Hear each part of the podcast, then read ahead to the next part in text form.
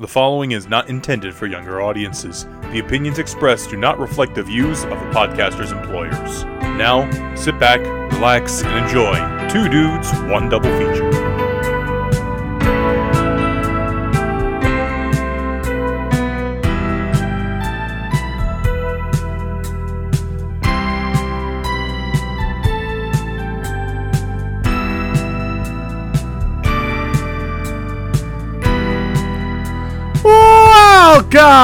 Welcome! Uh, welcome, everyone, to Two Dudes, One Double Feature, the show in which two dudes talk two films, and that is about it. I am Dude One Logo. And I'm Dude Two Sideburns. I feel the need, the need to watch some movies. Yeah. yeah, that was dumb. but in a fun, dumb way. I, I had fun. That's all that. I, I can't speak for, um, uh, you know, can't speak for everyone else, but Eh, eh, it's it's it's for us, you know, I guess. you know, for for sometimes I feel like we are just our own target demo. Honestly, That's fine. I can work with that, I guess. okay. At least I know someone's listening. yeah, yeah. Myself. And then me. Is well, two. We at least have two. We we happy few. We band of brothers. Oh, oh. I say that for you. I don't know what happens. I don't know the line after. I just know band of brothers. I know. Um, Saint Crispin's Day. I know. Um, I don't. No, I don't know anything. Man, but I, I, I gotta say the, the Patrick Doyle score that plays when, when Kenneth Branagh's giving that uh, St. Crispin's Day speech slaps. Great piece of music. Nice. Um. Anyway, so welcome to the show, everybody. Uh, before we get it, before we get into our episode this week, which is a, a part two, if you will. So if you want to listen to part one, listen to last week's episode all about Tron and Top Gun. Um, but before again we get into that, sideburns. How you doing? Tired. Fair. Uh, you know, got things. Uh, things are uh, ramping up again, just as far as uh, work and other things. Not in a bad way. It's just, just is. Um, yeah. you know but uh i do i don't know how much i want to divulge of, of this I, I i do have a secret project that like you and a few other people are aware of but we're not we're not there yet Not we're not there yet, but you are. I guess this could be like a like just saying that could be like a little tease. yeah yeah, just like hey, you know, we're, we uh, Joey's got something like a like a side gig going on that he's excited about, and uh, um, I think we are we are gonna do like a cinematic universe sort of thing and like kind of launch it off of this, so that'd be kind of a you know look out for that episode whenever that shows up. It's probably what next year or later this year. I don't remember I'd when we're I- planning for this. you know it it, it, it depends it's still got to straighten out a, a few things i know we talked to um or at least you you talked to um john on, on my behalf Yes. I, I, I was like, Joey, did you want me to talk to John? And you're like, or no, I asked you, and then I wasn't sure if you wanted me to, and then you asked me if I did, and I was like, no, I didn't know if you wanted me to. and he's like, go ahead. See, John's a great a great dude, but but Richard Richard is definitely closer to John. So it, I just feel weird. What of like, hey John, could you do this for me? I, I just, I guess I'm just uh, used to it at this point. But you know what? It was he did say we've never put him out before, which is very, it's very reassuring that we haven't because there's, there's there's definitely times I'll be like. I don't want to ask because I don't want to feel like I, all I do is ask him to do things for the show or like anything else because like sometimes I just want to talk to him. Um, but yeah, there's de- there's definitely been times, but thankfully he has said that you know we've never actually put him out. So That's good. yeah, I do love John and I love Kenny as well. They're both they're both the best. So Um, trying to think what else I've I, I've done. Uh, we talked about Pinocchio yeah, well, on on the show. It's we, it's weird that did we, we wait? Did we talk about Pinocchio? Because I thought I, I didn't finish watching it. when we recorded. Well, we'll talk about. I mean, I, I just thought it was bad. It's Um, it's poopy. it's yeah, it's not great. Um, No. it's it, it it's like it, it stings because there are a- very like few crumbs in it where I'm like, I could see this existing in a better movie, or Hmm. it seems like some of these people were having a good time. Like I really enjoyed um, Keegan Michael Key as uh, Honest it's- John. It's hard not to enjoy Keegan Michael Key on that note. He's always he's always bringing something to the table. This is true. Um, I just felt like he, it, like I was listening to somebody's review. Um, Alonso Duralde on Breakfast All Day was talking about how he like he sort of brings like an old like a lot of the old school Disney movies do have like somewhat notable celebrities for their time doing a lot of the vocal work. So like he does sort of bring that energy to it. Um, also Luke Evans, who I feel like you know is like an actor who's just this close to getting to our Hall of Fame just because. It's Luke Evans is sort of like Daniel Craig in many respects, at least for Joey, because I know you were like, uh, I think part of that was because I saw Dracula Untold, yeah, and um, I was probably too harsh on him. Uh, you know, but in Beauty and the Beast, the remake, which is not a great movie, but I think he's very good in that movie, and you know he's been good in other things I've I've seen him in. Um, you know, I thought there was there was one scene I hated the Fate of the Furious or whatever it was, uh, but there was a fun scene with him. I think it was him and Jason Statham rescuing a baby out of a plane. yeah, that was fun. I do remember that in my in my whole excursion through that franchise. Uh, Um, video on YouTube, by the way. and yeah, great video. Thank you. and I loved I, I loved him in this movie. Uh, he plays the coachman, and he's not scary by any stretch of the imagination, but he's clearly having fun. Oh yeah, So I'm like, okay. I'm like, all right. But you know what? You know what's weird to say? I think Tom Hanks should have played like both Stromboli and the coachman. I think he, he should have just done fun. both because I liked. I honestly, I think I've like other than Woody, I think I prefer Tom Hanks as a villain. really. I think um, I think there's something about Tom Hanks where it, it's just like I, I don't know because when you watch him in Elvis, I, I think it, it's it's uh, people have their opinions, but I think it's at least memorable and entertaining. Mm-hmm. Whereas in this, it just feels because he plays Geppetto in this, so he's supposed to be a nice, kind old man. he doesn't he doesn't really have much to do it feels like it's just it feels like a sil- like maybe not even a sillier just like a like a different version of the same scene from Castaway also by Robert Zemeckis where he's looking for Will Wilson Wilson or it's just it's just so silly to watch it and he's carrying the fishbowl and the cat and he's like Pinocchio Pinocchio. There was one scene, I don't know if it was meant to be funny, but like there's a scene where he like says a line when um Pinocchio's like skiing across water to get to him after he's literally explains the entire movie to, to Tom Hanks.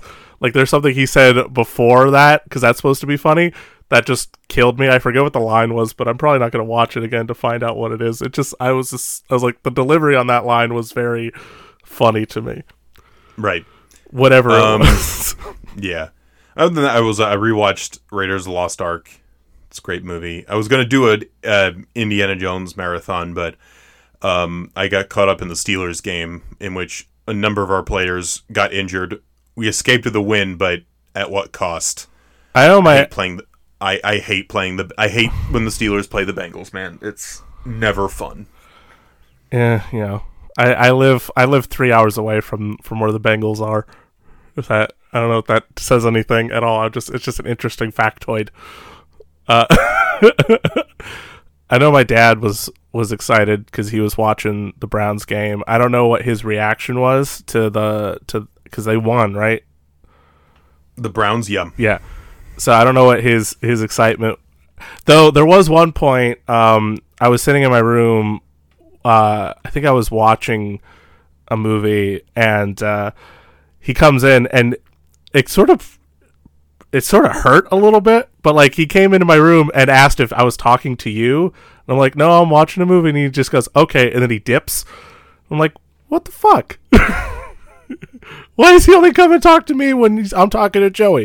It's because it's because you're a football fan, and he probably wanted to be like the Browns won. La la la la la. I don't know what the fuck. I don't fucking care about football. I'm sorry, but but I was just like, what the hell, man? Yeah, I also rewatched. Uh, was it Wrath of Khan? Um, Yes. By the way, yes. um, you know, I didn't watch it on my 4K yet because I was I was having dinner and I watched it upstairs. And the Blu-ray looks really good. Um, I really had a uh, I had a great time rewatching that wonderful movie. I love Ricardo Montalban so much. He- uh, he- I was gonna met.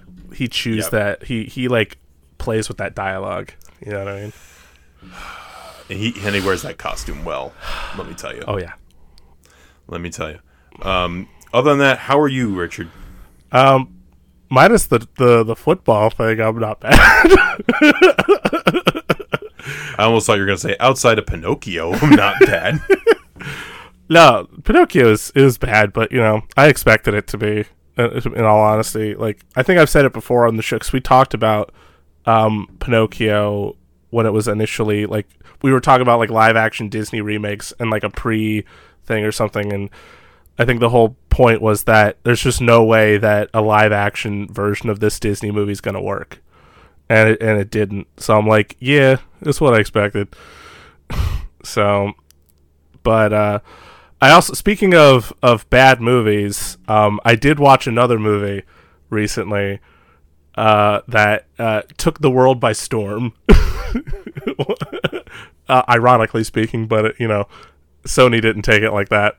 Uh, but uh, that movie is, of course, the the much the the much the the much uh, talked about film Morbius. It made two more billion dollars. It's a lot of more 1000000000s Mm-hmm. It's, it's, it's, a, it's some heavy it's some heavy uh, scratch there. More billion. I'm pretty sure that's higher than uh, a trillion. Uh, more billion. Probably, probably. So, so you saw it. Mm-hmm. What, what were, what were your thoughts?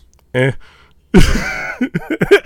it's it's one of those movies that clearly they were they were just making because you know like it like people talk about I remember like hearing like Patrick Willems and David Chen and their like talk and like a few other people saying like you know this Morbius is a character nobody cares about and I'm like no one gave a shit about Guardians of the Galaxy but it worked Yeah. you know no one gave it like it doesn't like the point is like morbius could have worked as a movie if they actually i think did it right because that was my whole thought process going through the movie is that i have a soft spot for vampire movies i've the, la- the like i've just been craving like this like like a really fun violent r-rated colorful like maybe even a murder mystery type thing because they kind of delve into that a little bit in morbius um, type of vampire movie that maybe even harkens back to like the sort of gothic style that vampires are really like thriving in.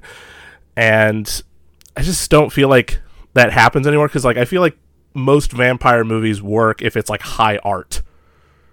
You know like it's very rare that like vampires can really like lower not not lower that's i don't think that's the right term but like really just go silly like have like the same energy as like a malignant i would love it i would love a vampire movie like that and morbius could have been that.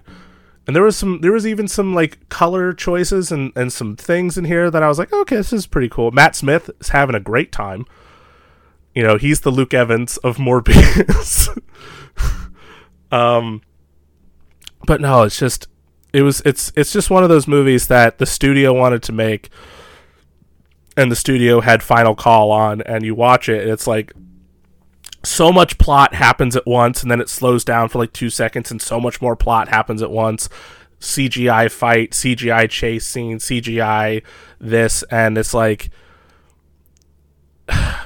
it's it's it's not like it's i don't think it's like an offensive movie. It's not good. It's not even like it's not even so bad it's good. It's just it just exists and it's boring And you know what? I was disappointed to hear that because, like, I feel like a lot of the appeal for Ven- the first Venom, I didn't like What- the first. I like the s- second one a lot Yeah. more. But the first one, I feel like it was kind of like a so bad it's like, or like it's so Tom Hardy's so committed to this ridiculous premise yeah that it works. Um, like that lobster scene. It's it's in- in it's the first Venom. so weird, but I love it. It's amazing, an amazing sequence. Um, and I was honestly like, I'm gonna uh, like, I looked at some of the trailers. I'm like, n- I didn't love all of it, but I'm like, I liked the design. Like, Yeah, I thought the yeah. face looked rad. I'm like, I you can't ask for anything better than that. Honestly, and and if you're expecting anything better than that, then you're a snob. But in any case, like it, it was one of those things where I was like, I wanted, I, I, I didn't, haven't seen it yet, and I, you know, we'll see what happens if I see it. But it, it really disappointed me that it wasn't one of those where it was like an entertaining kind of bad. Um, I've heard Matt Smith just dancing is fun, but Like when Matt Smith actually becomes like spoiler, he becomes a vampire. I'm sure everyone figured this out by now, but when he becomes a vampire, the whole time I kept thinking, why can't we have like like that type of movie I was describing earlier? Put Matt Smith as the vampire character and just have fun with it. You know, have him be Morbius because I think that's kind of what I was hoping it would be. Jared Leto, like this is this is fucked up when I say this on that note. Um it made me miss Jared Leto weird because I feel like there's at least some level of commitment whereas with this movie like you know, you know he, you know, people joke all the time about the method acting, and yeah, it's terrible, and I'm not going to justify it by any means. And the most I think he did, as far as that, is like he walked on crutches. Um, but he's so like seasonless. He's so bland. He's so just blasé, and he just shows up, and you're like, uh huh. and and some of the, the the lines are like I bet you if this movie wasn't chopped up so much by the studio, it could have potentially reached that threshold of so bad it's good. Especially when you listen to the dialogue because the lines that they say are so terrible and so like cartoony and like not in the best way, but at the same time you're like I want to know like w- where this was like what was the point of all this? I don't know. It just I was I was kind of bummed out because like it just you just don't care about anything and um, I think the last time I got a vampire movie like this was probably the the Fright Night remake, which that's a fun one. Like Colin Farrell is a vampire, I've been I I- I never knew I wanted that so badly, but I'm glad I got it. and you got Toni Collette, you got Ant, uh, late great Anton Yelchin. Um, so uh, if you want to watch something that feels more in line with what I was describing earlier, I think that one's that one's it. But sure. but no, this one, this Morbius, yeah, it's just it sucks that it's it de- it's definitely not Venom or even Venom two. It has, I will say, like again, visually, like yeah, like the color schemes at times. I love the purple on black sort of color scheme it was going for. It looked like it was shot on film, or maybe it was shot digitally and then brought down to film, like like Greig Fraser did. I thought that was pretty cool, but it's just I wish it was I wish people, I wish anyone was committed to it, you mm-hmm. know. Right. Yeah. But that was sort of a waste of time. But on a better note, I also, speaking of movies, I finally watched Beast. Ooh. That was yes. that was a good one. It's a fun movie. Like, it was maybe a bit more serious than I wanted it to be, but it it delivers on what I want, which is I want to see Idris Elba punch a demon lion in the face, and he and it takes a second, but he does it. You know, it doesn't over. I don't think it overstates its welcome either. Like it's one of those where I think, honestly, I was like gripping. I was. I saw it in Dolby. I was gripping my chair, and I'm like, man, when are they gonna kill this freaking lion? right I, I was locked in i was like oh god where is it like like th- like this was the equivalent of like when i'm in my room and a stink bug or something gets in and or like a spider shows up and i'm like where'd it go mm-hmm. where'd it go and i'm trying to like take care of business and then like it escapes and i'm like damn it yeah. Um, and Idris Elba, you know, he's great. Uh, just it was, and the lion effect, like the the actual lions look incredible. Like Yes. like this, um, like this made me like why Jon Favreau made Lion King. because if it wasn't for Lion King, we wouldn't have had such great looking lions here. Yeah, yeah, you're probably you're probably onto something with that. So thank you, Jon Favreau, for just copy and pasting Lion King with great effects. Mm-hmm. So Right. so the filmmaker who made Beast could just let it rip because this could have been like this could have been like you know like kind of meh but not terrible CGI mixed with like you know like a sort of mid tier movie. But I don't know. I, I liked this one a lot. So I think because I know it's still in theaters and how I watched it, I it's able to rent at home. So you have your you have your options. I would say check it out if you got a second. Yeah, it's one of those. Um, I feel like if it was released like 15, 20 years ago, it would have been a hit. Oh yeah, without a doubt. Um, but it's just like it was a late summer. It's just this summer's was weird because there were some big movies, and a lot of the summer was dominated by Top Gun. Yeah. and like later on in the summer just sort of like literally the last like weekend like labor day was just like big re-releases everywhere you know spider-man top gun jaws Like literally all it all it was was like, hey, let's let's just throw these ones back in there. But by the way, one of these movies is going to have 11 more minutes of footage. Uh, and that's even debatable because they they tweak some of the existing footage so you might realistically be getting eight or nine minutes At- at, least that's what i've heard at the very least.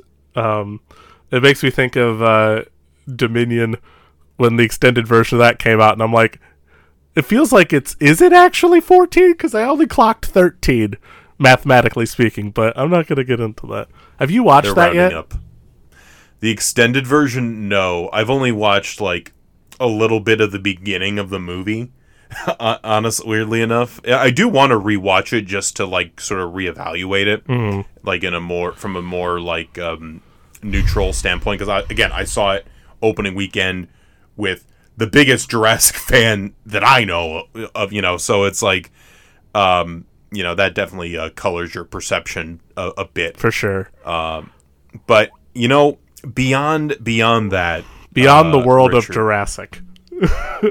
let us uh, let us uh, hop on our light cycles and move on to a different conversation entirely Oh yeah.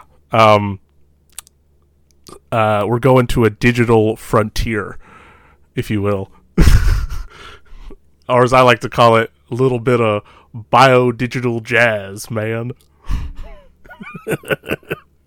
Joey, what what is Yes. what is this bio digital jazz I speak of? we are talking about uh, the uh, the Disney recent cult classic directed by Joseph Kosinski Tron Legacy I'm try I, I I was gonna do the D-Res thing, but I forgot it. There we go. See, I'm, I'm thinking about the like the end uh, the end credits. I, I listen to that. Doo, doo, doo, doo, doo. um. So, uh, Tron Legacy.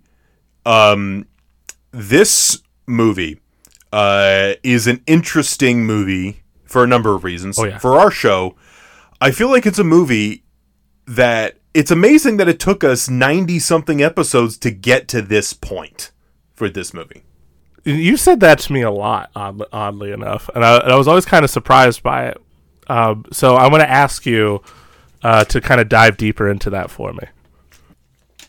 So now listen, like I, I is this is not a movie I watch all the time. Like there'll be clips. I'll listen to the, the soundtrack. Obviously, I'm really excited for the the Tron Light Cycle coaster That's coming next year instead of this year. coming next. Well, that doesn't surprise me. Disney eons to do anything, but um, anyway, so like Tron, like I remember seeing this in theaters and being very impressed. I couldn't tell you much about the story other than Jeff Bridges. There are two Jeff Bridges, you know. There's two times the bridges. two time two bridges uh, as as they fight over a bridge. This is true. Like, no, this is this this makes this movie so much better. Two bridges versus bridges on a bridge. Yeah, I'm not the first person to make that joke, folks. So I'm not, I'm not gonna even claim to be original, but Whoever whoever whoever did that one first, uh, all the credit to them. Thank you.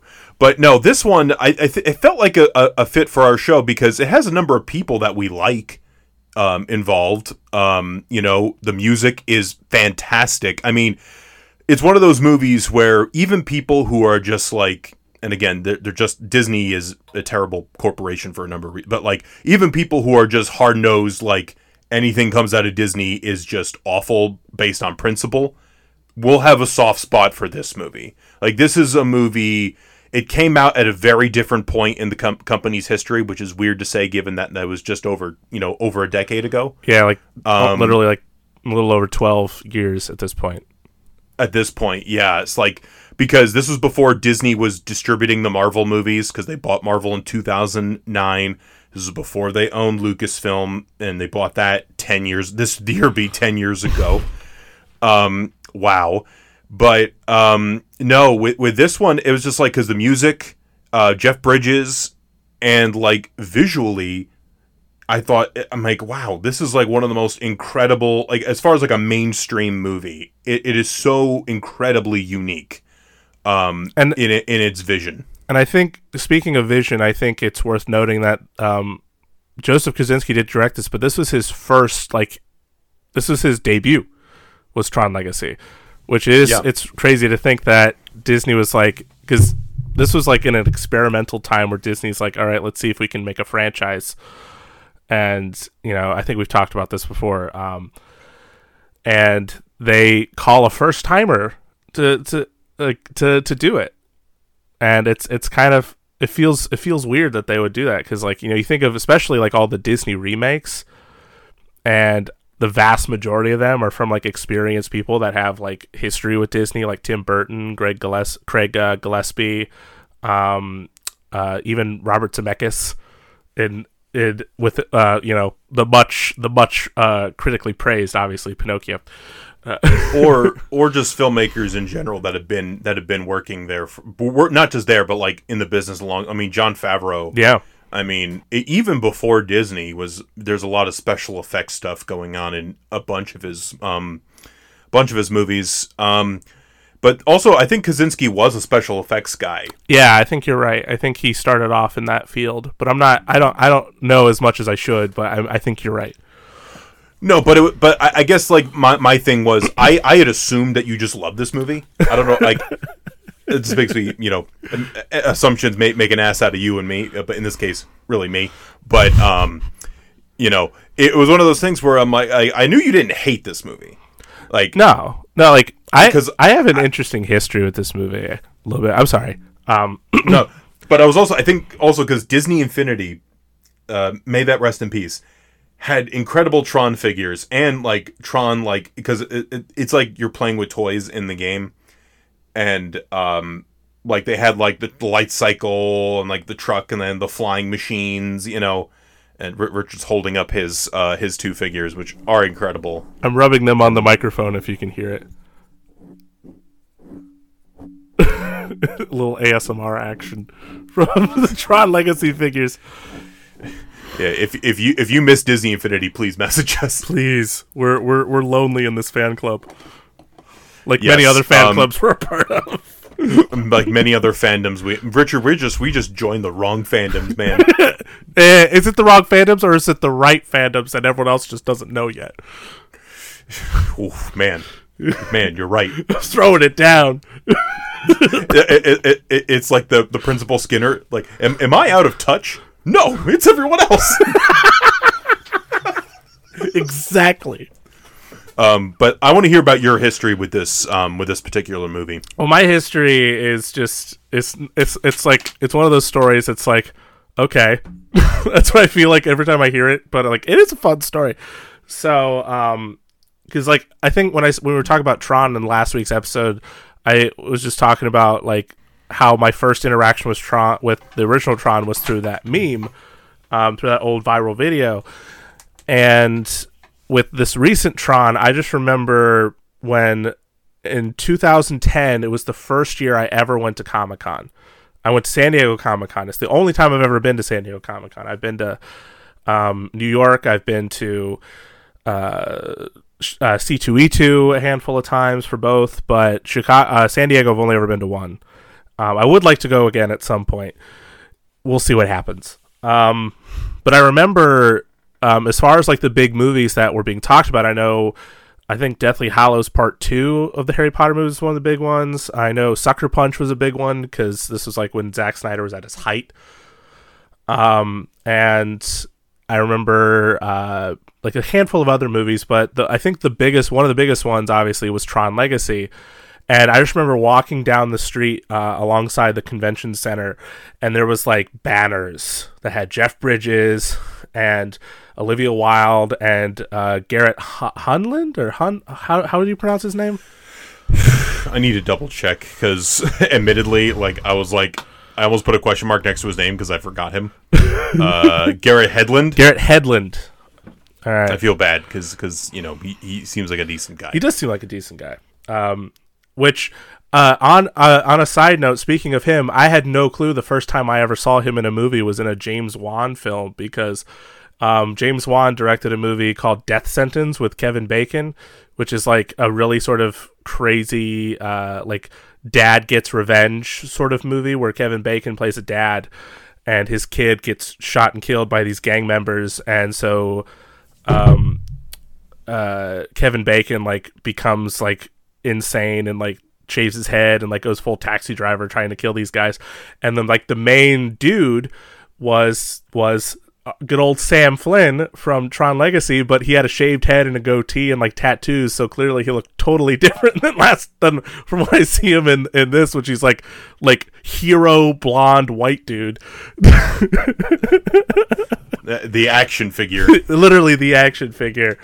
Um, but I remember uh, walking down the side of uh, San Diego Comic Con convention and seeing all those banners, and when the first day we decided to try and hit up Hall H, me and the group I was with, uh, it was a huge line, and they were doing the Tron Legacy panel, and we had just missed it. And it sucked because we had heard after the fact that apparently they had not finished everything they needed for the film, and so they had the entire crowd. Uh, uh, Joseph Kosinski was there, and they had speakers and recorders and everything, and they had the entire crowd uh, do the audience noises for the Disc Wars scene. So they recorded everybody, and I I think I've told the story before, but yeah, yes, yes. I I this sounds yes. yeah. Okay. But I just thought, oh, that would have been so cool. I could have been like, that's me. Mm-hmm. Like I could hear myself. I can't. I did. I did. I do remember partaking in the uh, because I remember when the Dark Knight Rises was doing something similar.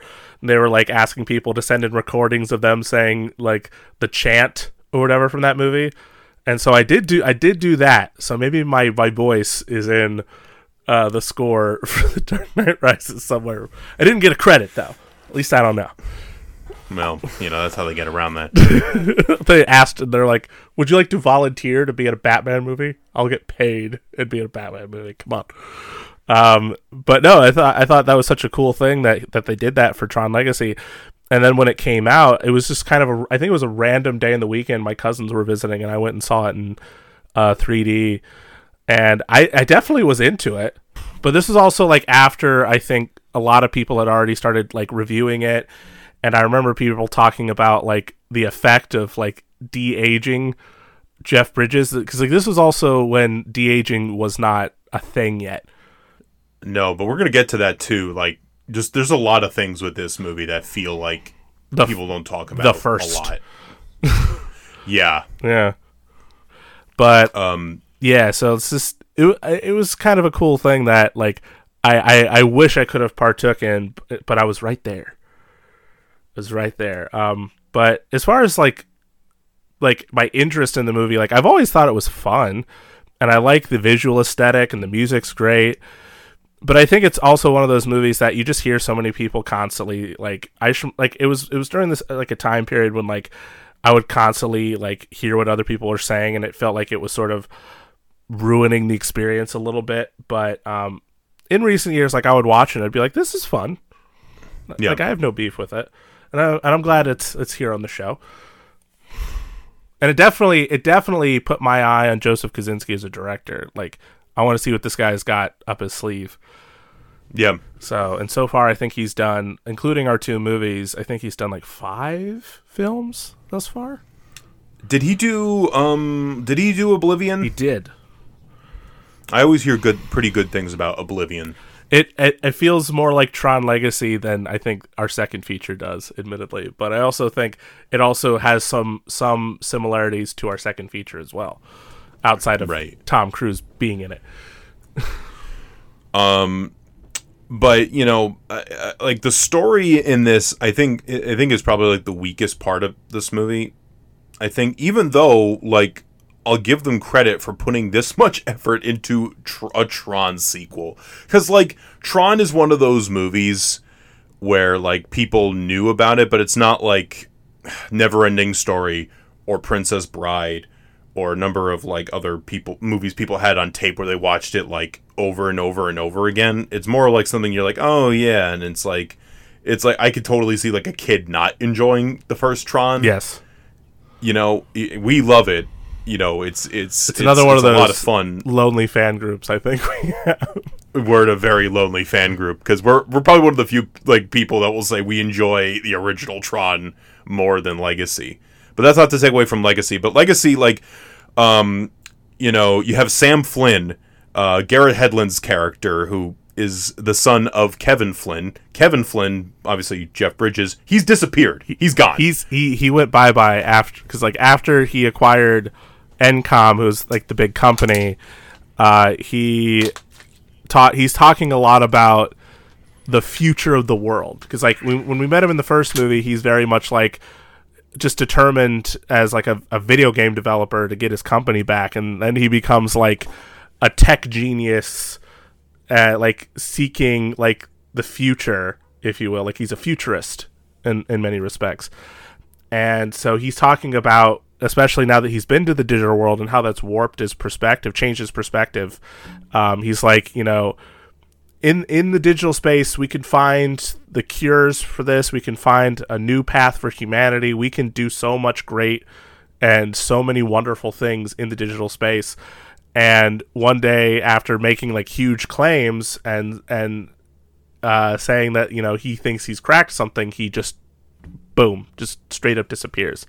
And all that's left is a young Sam Flynn as a little boy um, who wants nothing but to play video games with his dad and hang out with his dad, but his dad's gone.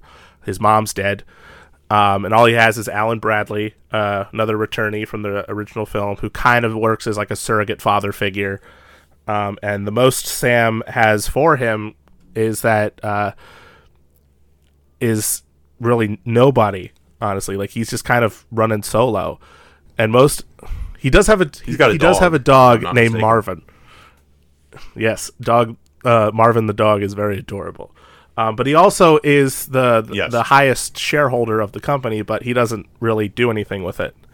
He just kind of lets it there. No, well, he just it's kind of like thinking uh, thinking about like Bruce Wayne in um like Batman Begins, you know, um, but also too like he's also sort of a renegade, um, like his dad. Because he, he he like as like Encom's about to release its latest like software or whatever, he drops it online for free. Yeah, like that was great.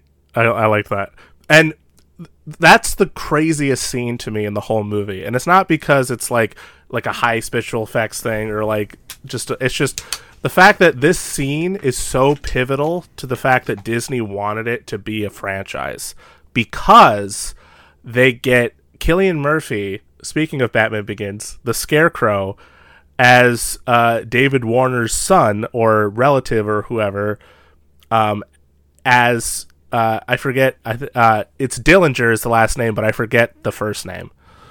Right. But I know, to- yeah. but I know because especially at that time, his career was really taken off. They wanted him to sort of be like, like a tease for a sequel. You know what I mean? Like you, it's like you don't just, and he gets like maybe one or two moments of dialogue, and then he's just gone the rest of the movie. Like he doesn't even show up in the digital space, which kind of bums me out a little bit because I would have liked to see him like show up and be like maybe the main villain in there because I think he would have had fun with it. But Dude, can you imagine like a, a, a revamped Sark? especially with Cillian Murphy just just just having a good time, going full like red eye or scarecrow, just like damn. But but dude, I also want to say too, give credit shout to Joseph Kosinski and like the team on this, like because obviously like visually it's dazzling when we get to the digital space, right? and we'll get to more of that in a second. But like even I, again, like with the first Tron in the real world, visually, this is really impressive. It's totally like is. looking at the. It feels like a real, as my mom would say, a real movie. I think Harry Styles would say something else like, "It feels like a movie." You know how a movie feels like a movie. you know, after saying that, I've never felt closer to Harry Styles in my whole life. and now I just feel like Chris Pine is silently judging me uh, somewhere. Are you talking about Pinocchio's nickname? Uh, well, don't worry, Richard, because we also have Olivia Wilde. Oh, we uh, it all came back to Olivia Wilde, didn't it? It was all going Well, back there.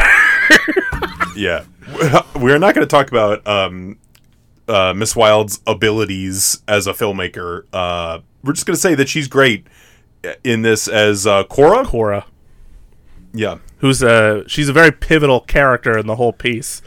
It's just Yes. it's just it's one of those bad timing situations given everything that's going on with her. But uh not as bad as other things we've nah, discussed. for sure, not as bad.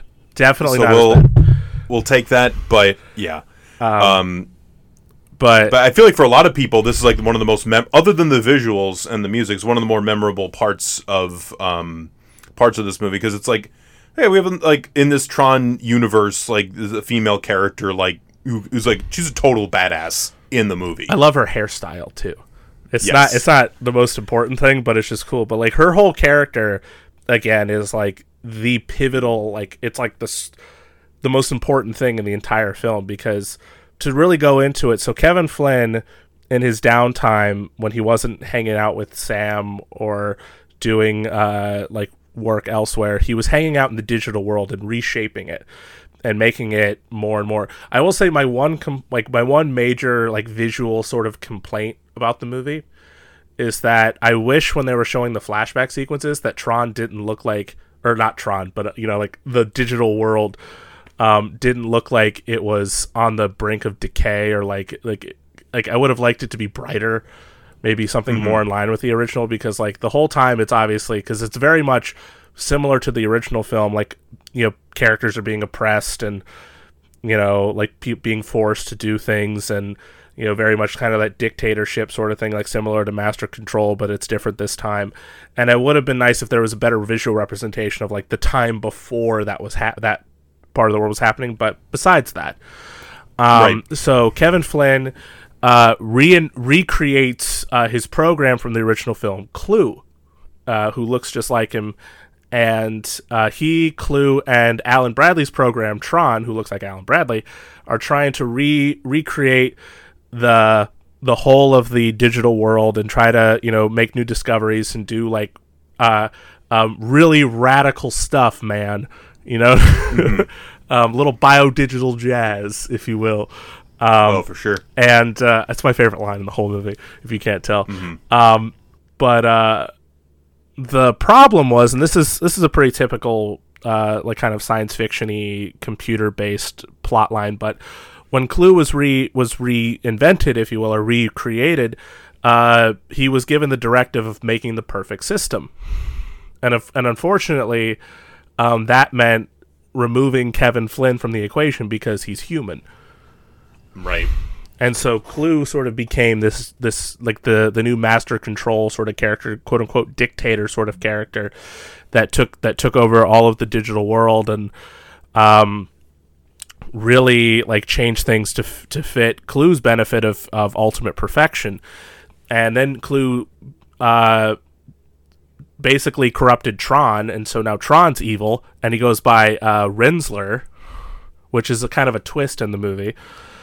Um, though it, it, I don't know I was going with that part, but so like Tron becomes sort of evil essentially, and all while this is happening, um, Kevin Flynn discovers these things called ISOs, isomorphic algorithms, and these are like manifested beings that came out of them working in the digital world and have like human de- like some sort of like crazy thing about them that could change the world for the better and uh, unfortunately clu seeing them as an imperfection wiped them all out and except for one who is quorra and so she's to be protected at all costs.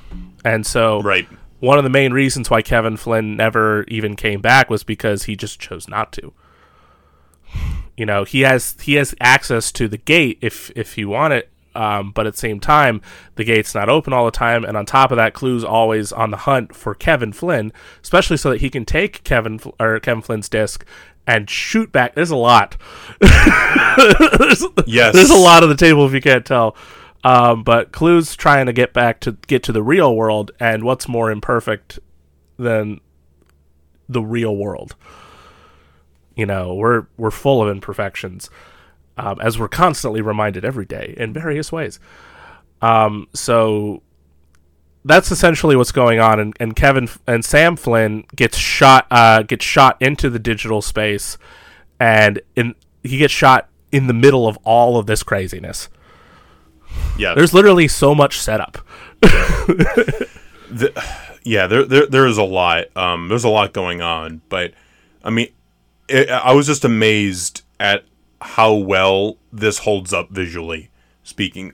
But like, also, I was amazed looking at some of the behind the scenes, how much, how much, how many like physical sets there actually were. Um, in the production as well, you know, because you think Tron Legacy, oh, it's a really great CGI, you know, and all all this 3D movie, whatever. But like, I'm like, wow. And think about like the rooms, some of the rooms that they have, and the clubs, um, you know. And I'm like, wow, this is just, it's really impressive, honestly, because you know, because there's so much talk about like so many things are just green, are just green screen, Right. but in the, it, it was really a nice like um, a nice visual change up, but also just not varies varies your techniques a bit, which is you know I always think is a good thing. Um, obviously, we talk about the de aging component of the movie. Um, like this movie is is a le- is, is a legacy sequel, or some people say legacy sequel. I'll just say legacy sequel. Like this is a movie which sort of like described as like a movie that continues a franchise that ended like a decade plus ago. and it's it kind of feels like the first maybe not the first one but the first one in in a string of them after the fact. You know what i mean? Right. Mm-hmm. like it just felt like that became such a popular thing after a while. And it it's you know it's just that along with the de-aging aspect it feels like it, it really could be tracked to joseph kosinski with this film. And you know and, and yeah people talk about the de-aging thing like you know they talk about jeff bridges looks like he's got dead eyes the whole time and Yeah. they talk about like how it's just it just feels so weird to look at his face no matter what and it's like yeah but you know what in many respects this makes me think of like you know when peter jackson did all the under a lot of the underwater scenes in lord of the rings like by today's standards they look not very good at all They're rough. Yeah. but he did it so that you can introduce a possibility of shooting things underwater without the the dangers that that can entail. Um and so like movies like you know aquaman or maybe even uh wakanda forever after that could thrive a bit more and use that use that method uh, to to better tell their story since there's going to be a lot of underwater scenes. And it also makes me wonder uh, how James I know James Cameron did film a lot of stuff actually underwater. So um, he probably tried he's probably trying something different but in the same vein like that was essentially a step forward to try something Right. different and so in many ways you can say without Joseph Kosinski and without Tron Legacy Martin Scorsese wouldn't have made The Irishman and all of this keep in mind, I think is to say for better or for worse Yeah. because the de-aging thing um you know de-aging and all that stuff has had its like controversy but I Very think on one hand true. if you're just if, if you're de- if you're de-aging somebody who's alive and they're like they're consenting to that sort of like the new Indiana Jones um is coming out which I'm very excited about um and there's going to be a bunch of flashback scenes apparently with a DH Harrison Ford I don't have an issue with that. I mean, yes, it'd be it'd be nice if we didn't have to do it, but I don't have an issue with it because he approves of it, like because he he signed on to do that. Um, but th- where it gets challenging is where you One. have something like Rogue One with like with Grand Moff, you know, Grand Moff Tarkin, Um, and you are literally bringing back characters from the dead, and now we're get, Ghost- getting to a point with this Ghostbusters stuff. Afterlife. Ghostbusters Afterlife is an, is yes, but Mm. also not even just that, but like um, I'm sure many of you who listen to the show watch the Obi Wan show. There was talk about the voice of Darth Vader on that, where they and they used a similar technology, I believe, on Luke um, in the Mandalorian, but for Obi Wan, like a sort of an AI, I think, program to like sort of like recreate that voice. Um you know and again i don't i'm not fully co- uh, aware of every bit that goes in into that but and james earl jones is of course still alive but what what is this what's going to happen eventually with this stuff Right. you know what where how does it continue like it's going to get complicated I, I, I know you know the story remember like they were going to talk about um like the james dean movie Yeah. Where- yeah. he was he was literally going to be like the leading man, even though he's going to be like cr- recreated through CG or whatever, and that's weird. That's very Um, weird. But but like again, for better or for worse, this is an important movie simply for that like that special effects achievement, but also just in terms of legacy sequel plots. I mean, obviously it's like oh no, like the main guy goes missing for a while. Hey guys, remember the Force Awakens? There's some like daddy. There's some daddy issues. Blade Runner 2049, The Force Awakens, uh, Ghostbusters Afterlife, like literally any legacy sequel. Just about a- t- our next film on our double feature. Yeah. Daddy issues. Lots of daddy issues. Daddy issues galore. Like daddy issues palooza. Listen, so many movies that are getting legacy sequels star male characters, and those male characters apparently have kids or relatives of some sort, and those relatives look at those characters as father figures, but they kind of fuck them over, so you know, daddy issues. Da- daddy Maybe issues. that- or just lack lack of daddy uh, creates daddy issues. Maybe, You know, maybe whatever. Maybe maybe those daddies also just came in to talk to their kids' friends and not them about football. Oh. This is this is also a legacy sequel of sorts as well. It is a legacy sequel for the rest of Richard's life. yeah.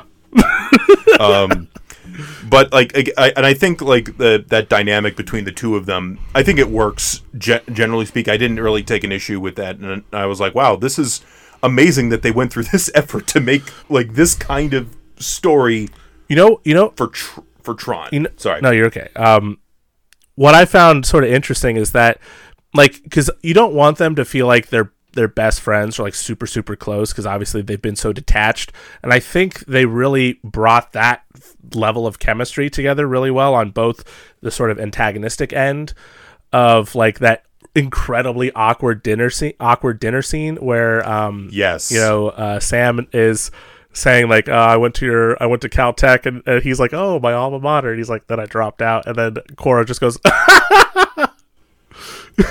yeah. he's like, "Do you have a wife, kid, dog?" he's like, "Dog, dogs, uh, dogs are cool." or, but That's a great but, scene. But then, like to juxtapose that, like they have a very loving scene where you know they're riding that um that thing to get to the portal, and they're just having a moment, and they're and he's like, you know, what, mom and dad, like you know, they've been gone a couple of years, they've been gone like you know twelve so years now. Um, do you remember uh, your bike? He's like, my old Ducati.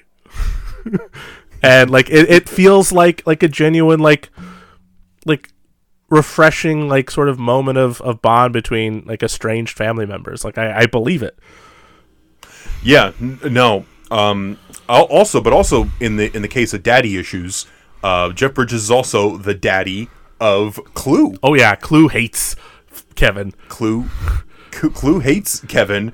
Um, I wanted to read this quote, um, and I I, I kind of liked uh, that. It's I believe it's like towards the end, like with the final confrontation with these two. Uh, the thing about perfection is that it's unknowable, it's impossible, but it's also right in front of us all the time. You wouldn't know that because because I didn't when I created you. I'm sorry, CLU. I'm sorry. am i still to create the perfect system? I remember that part too. He says that. A couple of times. But Yes, yeah that that is a um, great line though. I agree. Um, you know it's uh, it, I, so you really do feel like that sense of like time has pa- has passed and like you know just like regret you know and all that and regret for your mistakes and all that. Um gotta talk about that daft punk score because I feel like that's like it's kind of like talking about like John Williams and Star Wars, Queen and Flash Gordon. It's You it's know- perfect like I don't I, it's so good, man. Like and the the fact that they also have a cameo in the movie is great too. Cuz they play the Mm-hmm. Yes. the the DJs for the for the I forget what the bar was called, but uh um they play the DJ they play the DJs there and but and they're dressed like themselves and it's like it fits perfectly. yes. um but the music is so iconic like i still like there was a point i remember when the movie initially came out and even a couple years after the fact i would listen to the soundtrack i'd be playing video games listening to the soundtrack and it would amp me up as i was like fighting whatever i was fighting in the game Yes. It's- um it's so end of line was it the end of line club. end club? of line club that is Sorry, right you- Um, thank you so much actually that was bothering me the whole time i was thinking about that but but also on that note it's amazing like when i think about like legacy franchises like you know how like sometimes the aesthetic of the original is overrides everything else. Like when you think about like the new star wars stuff that's out richard like yeah there's stuff about the like the star wars prequels but i feel like a lot of the aesthetic is still like the original trilogy. Mm-hmm. it's it still has such a heavy hand. Whereas tron legacy is the opposite. When people think of tron they don't think about the film from the 80s even though we you and i love it like most people think about that joseph kosinski that style that they think about that style and that aesthetic and, and again it goes to like the uh, the attraction that's at shanghai disneyland and then that's going to open at disney world the light cycle run I want it. that is that is that aesthetic is not the aesthetic of the original. That's the hmm. legacy aesthetic. like you know, the biggest difference is just in the costumes too because like you look at the original costumes it's white with lights it's that it's that sort of color scheme which works beautifully. And then with this one it's very modernized. So like you look at sam flynn's outfit it's pitch black with streams of bluish sort of whitish light sort of like light blue light. And it sort of peppers throughout the whole thing. You look at the world; it's very bleak, but like I think I I, I refer to it as the movie equivalent of turning your phone in dark mode. yeah, yeah, But uh, it but it works really well. Like I and it's sort of crazy to like look at how things originally looked as far as the creations and how they brought it into the sort of modern context. Like even just the light cycles, because the light cycles were more like cars almost like like with canopies even like you know a whole thing would come down and Yeah. uh you know you would you would get this like very digital look this very sort of um you know obviously old school cgi look but then with these new light cycles they are like motorcycles you know they're pitch black and they have these huge sort of hollow they kind of look like if dyson made motorcycles right. you know and the the light that comes off is almost liquid like it's it's kind of incredible how they how they like worked all this out and you know it if i had to pick like if i had to pick which aesthetic i preferred i probably couldn't because i think they both work in, for different reasons I agree hundred and ten percent. It's so difficult because Yeah. I do love like especially with the like the vehicle side of things, the way they reimagined like the flying like those um it was like, Like the- helicopter things with like the arms the heli- the helicopter things, like the way they reimagine that. But I, I think, I think just like hanging out in the original world is so goofy because it's like it, it, it- there's there's so many different colors and it's just so some weird characters. Like again, there's that weird there's that weird like big dude on the, the swirly chair.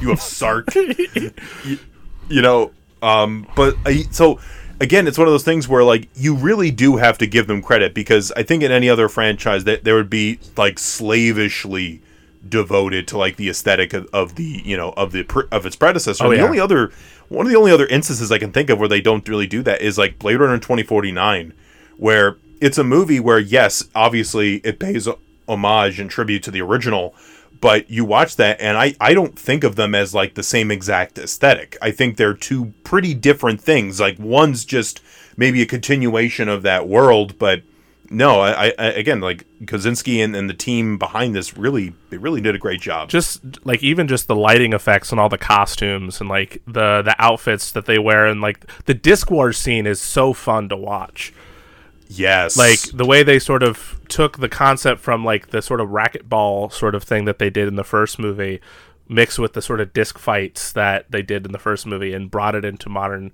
day. I i love the thing like the the actual thing when he pulls it off the back and it like kind of looks like a buzz saw like sure. that's really cool. Um even just the the people like the the the people that live in the the world i like that they bothered to kind of harken back a little bit to some respects with to like the fact that everyone in the original movie had to be filmed in black and white to get the aesthetic. Yes. so like everybody has like white sort of shiny paint on their faces like i think of michael sheen who is by far one of the most fun characters in this entire movie and he's just having a blast um like he Yes. he looks like uh like an old vaudevillian like he even does like the like tramp walk at one point I think I was reading somewhere like it, it feels like that performance is inspired by Joel Joel Grey in um uh what call it Cabaret when he's the when he's the like the MC. It's such a weird like eccentric character. Oh yeah, it's he's having a great time, and I love it so much.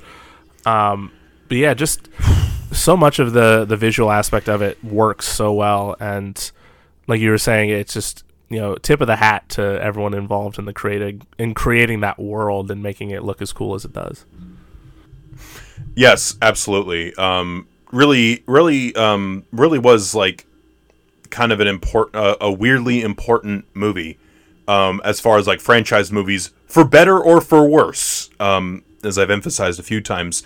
Anyhow, we're going to take a brief, brief um intermission. We're going to hop out of the digital world. Do you feel the need this time, or do you want to do the speech thing again?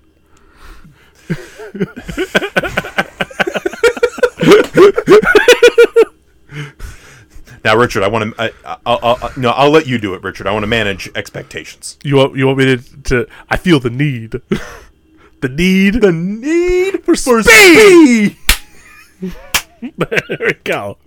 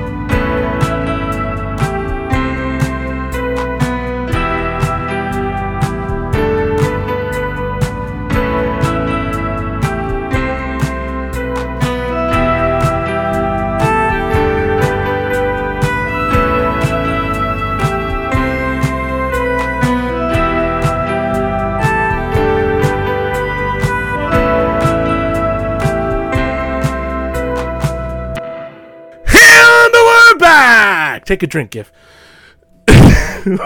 Welcome back. Two Dudes One Double Features does not encourage the consumption of alcoholic beverages to our show. Please disregard Richard's. and we're back. We will replace it with. And we've returned to our uh, joyous. Um, And we're back. Take a drink, Gif. drink water. You need to stay hydrated, my little friend. Yes, Gifford. Drink some water. Don't drink anything else. Maybe maybe a root beer. Yeah, that's fine. But yes, welcome welcome back. That was a that that just made me think of that tweet that's like the first portion of any podcast is all inside jokes. and then the rest of it's the conversation. Uh, welcome back to the show, everybody. In our first half, we talked about Joseph Kosinski's debut film, Tron Legacy. And as time has gone on, he's gone to make some other films here and there. Uh, he did a movie called Oblivion that I thought was pretty cool. Um, actually, did some things there that were pretty revolutionary as far as modern technology is concerned. And I think he did another like a rescue movie with firefighters. Uh, Josh Brolin. I've heard that was okay. Yeah, same thing. Actually, I've heard that was pr- pretty okay too. But uh, this year he brought the, the the movies back. He brought the movies back teaming up with America's stuntman Tom Cruise to make arguably for many people the greatest legacy sequel ever to be put to film. Joey, what in fact is this movie we are talking about today?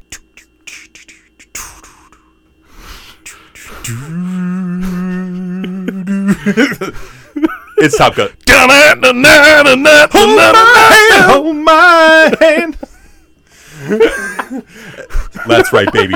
Tom Cruise, uh, Christopher McQuarrie helping write this thing. Joseph Kosinski, they're holding hands and they're going off to the danger zone because this is Top Gun Maverick. Woo! Listen, um, now, like, even though like Tron Legacy wasn't an outright like it made four hundred million dollars, it, on a one seventy million, so it's kind of like teetering. Like, do we want to make this a franchise? And they've toyed with like Tron three. I feel like from time to time we've heard rumors. Um, this is not a cult classic because this is perhaps one of the most ma- the most mainstream hit that's not named Spider-Man to come out in the post movie theaters reopening world. Literally, ever since uh, this pandemic we live in started, there was always that conversation of, will the movies come back? Are movie theaters going to live again? And people have said, like, oh, this movie brought cinema back, or this movie brought cinema back. Um, and in many respects, those movies definitely helped. You know, like I'd say Godzilla vs. Kong, which we talked about on the show, definitely started kicking things off pretty well. Um, obviously, Spider Man No Way Home, but it wasn't really until this movie, Top Gun Maverick, that brought everybody out and said, "Hey, come check us, come check us out, see what see what you think." And it's what? How much money has it made now at this Um, point? Over 1.4 billion. Put in perspective, it's made over 700 million dollars um, domestically, which it just passed Black Panther. Um, it's number five all time. The company that it keeps is with The Force Awakens, Avengers Endgame, uh, Spider-Man: No Way Home, and then ahead of it is uh, Avatar, the first Avatar. is this the first? This is the first um, post movie theaters reopening that uh, got a, a billion dollars, right? No, or is this the only one? Spider-Man. Spider-Man was the other one. Okay, But Sorry, Tom But Cruise. here's the thing: like, there's a number of factors going in because a lot of people for a while, this movie was supposed to come out a long time ago. Um, this is another one of those like everyone's like, "Where's Top Gun? Are we gonna get Maverick again? We need Mav. Where's Mav?" and you know, um, obviously Paramount rebranded CBS All Access to Paramount Plus, and everyone assumed this was going to drop on some streaming service, maybe Paramount Plus, to drive up subscribers or something. But Tom Cruise said, "No, this is going to be a theatrical release." And if you had asked, uh, uh, okay, the the first Top Gun was a uh, was a big hit. It was the biggest Yes. hit of 1986. We know that yes, right? But I think for a lot of people, I think you would agree with me. It was hard to envision this movie being a billion dollar hit. yeah, yeah. It- no, because like I- it was going to make money. Like it, it was.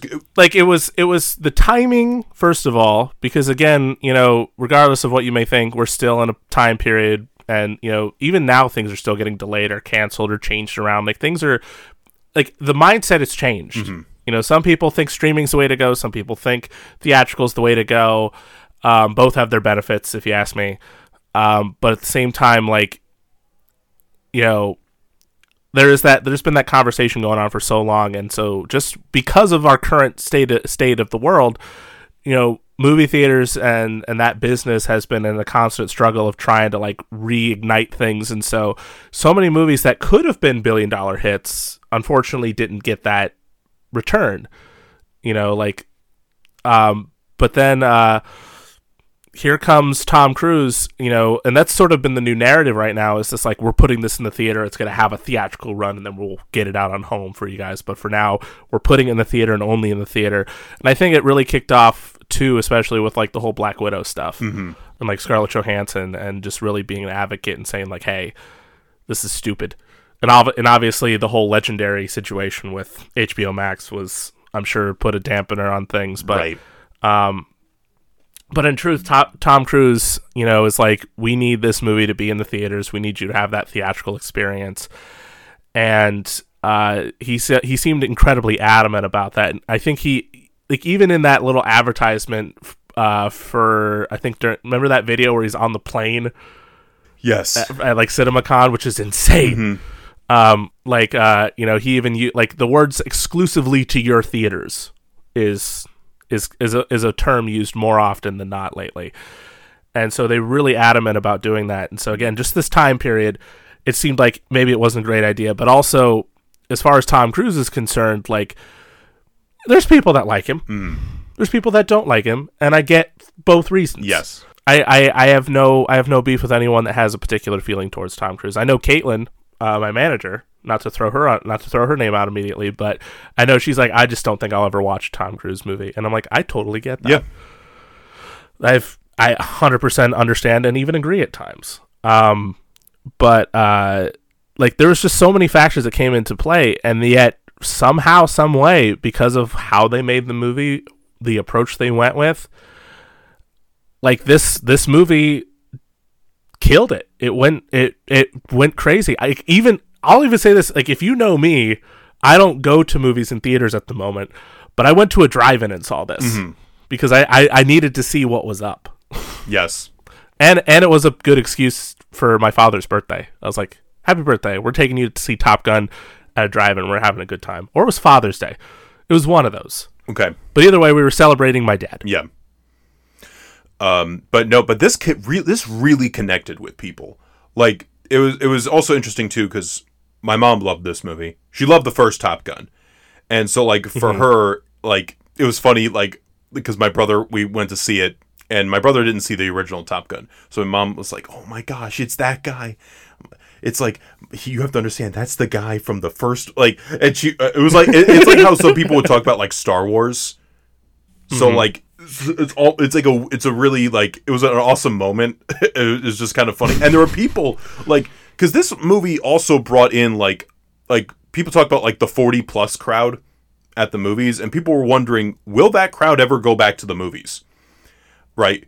There, yeah, there's been kind of a, a deterring factor in that as well. Like so many people, so many movies, it felt like weren't really aimed at them. Like we, like, like I remember when Last Duel came out, and that was sort of the first time we were talking about like, oh, a movie that's like made for the older generation, in in many respects, with like a kind of modern theme to it and and sort of conversations in that regard. Uh, but no one went and saw it. Yeah, yeah, And so, which by the way, Last Duel, very very hard to sit through, but also a very good movie. It is a great movie, um, for sure. But you know, th- this thing was a g- gar- gargantuan, gargantuan hit. Um, and you want to know how that, how I know this? It opened number one Memorial Day weekend, and because of the way the circumstances were, it opened number one Labor Day weekend. That is like a, a an impossible. It's as impossible as the mission that they do in this movie. which is funny. I'm saying this because it feels like a Mission Impossible movie. Christopher McQuarrie, I I said like worked on the script for this and was very much involved. But let's talk about uh, Top Gun Maverick. Let's talk about the story because I do love talking about this, like studying the success of this movie, but also like I think first and foremost, this is a great movie. This is like the story in this makes sense, even though there's like weird like time things. Like okay, Miles Teller is is how old and you're like what does that quite it doesn't who cares who cares like first and foremost they get the characters right but like maverick okay captain captain pete His name is Pete. his name is pete captain pete maverick mitchell okay this dude should have been an admiral by now but no But nah, nah. He's not about He's that. a he's he's a test pilot. yes He's um when we first see him in the movie, he's uh call back to Tron Legacy. He lives in a garage, similar to Sam Flynn, who lives in a garage. Hmm. I don't know. I will say in, in Oblivion they don't live in a garage, but it can almost pass as a garage. Maybe I don't know. who knows but um no he's living in like a like a hangar i guess actually and he's trying to fly this this really spec- like supersonic fast jet so that he can break i think mach 10 he's going for yes but um, the, the the the government is like, we're tired of you. like like you're old. You're not. You're just. You're still a captain for some reason. We don't know why. Yeah. Um, but we don't really. We don't really want you anymore. It's kind of a sad thought. Like we don't really want you anymore. um, and so, um, after he sort of breaks the rules and breaks Mach 10 at the same time, um, Ed Harris, who's uh, shows up briefly in the film, uh, tells him about a mission that he's on, and it's this impossible mission to destroy this uh, these like nuclear like power cells or like, uranium weapons or deposits something. or something like that. Yeah. Yes. Yes, thank you. Um, and he's like, you know, I'll I'll do my best. I'll find a team. And he's like, no, no, no, no, no. You're not flying that shit. No, fuck that. No, you're gonna you're gonna teach people to fly that shit. Teach, sir.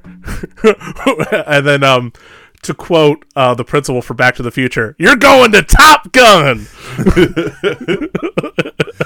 Yeah. Joey does it better, but uh, um, I want to bust your butt. but I can't. I got to give you your dream shot. This is the case is not his dream shot because he he doesn't want it. he doesn't want it.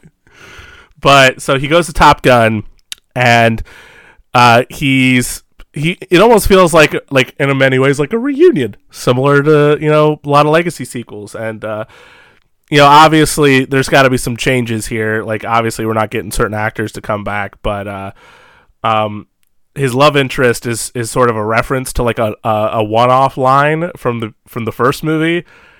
And um, it's this character named Penny, who's played by uh, uh, Jennifer Connelly, and wonderfully, I might add. She's fantastic in this movie, dude. She's she's she's incredible in the movie. Like I like every time she's on screen, I can't help but think of her.